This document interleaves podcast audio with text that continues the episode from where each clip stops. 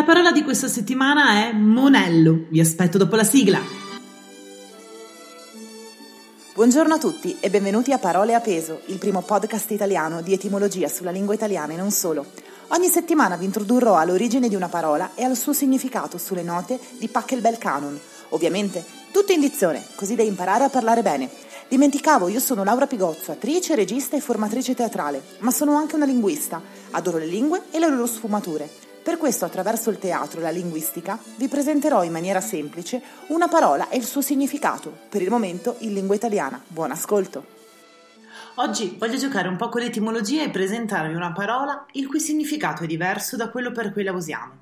La parola di questa settimana è monello Lavorando coi bambini ormai da più di vent'anni, mi è capitato spesso, soprattutto negli ultimi anni, di sentir parlare di bambini iperattivi, bambini pieni di energie che non riescono a stare fermi.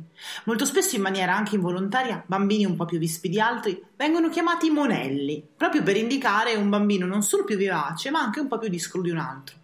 Ma prima di chiamare un bimbo così, ne conosciamo veramente il significato e la sua origine?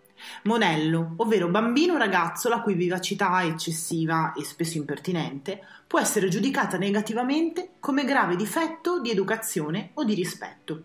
Attualmente la parola monello ha un significato molto più attenuato di un tempo. Un bambino monello oggi è considerato un bambino più esuberante, vivace, ma sempre con una connotazione positiva, quasi scherzosa. In realtà monello però è un sostantivo maschile che significa originariamente ragazzo di strada chiassoso e indisciplinato. Anzi, vi dirò di più. Originariamente nel Seicento monello stava ad indicare un ragazzo di strada, generalmente orfano, che si presentava storpio o malato per indurre le persone ad elemosinarlo con l'inganno. Certo, le parole si evolvono esattamente come ci evolviamo noi e la nostra comunicazione, ma in un periodo di crescita di una piccola persona stiamo molto attenti alle parole che usiamo, soprattutto se non ne conosciamo bene il significato o il suo etico.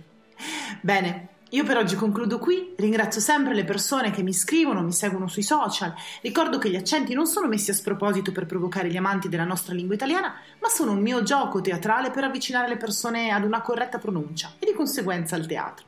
Se volete approfondire la rubrica mi trovate su formazioneteatrale.com, su teatrica.it, su Instagram mi trovate come attrice disordinata, su LinkedIn, LinkedIn, Patreon, Clubhouse, alla pagina Laura Pigozzo, nei podcast Parole a peso, Teatro Libera Tutti. Ogni martedì, mercoledì e venerdì alle 9.30 mi trovate sul mio canale Twitch Laura Pigozzo. Scrivete cosa ne pensate su attrice disordinata chiocciolagmail.com oppure potete trovare la rubrica ogni giovedì sul Corea di Novara.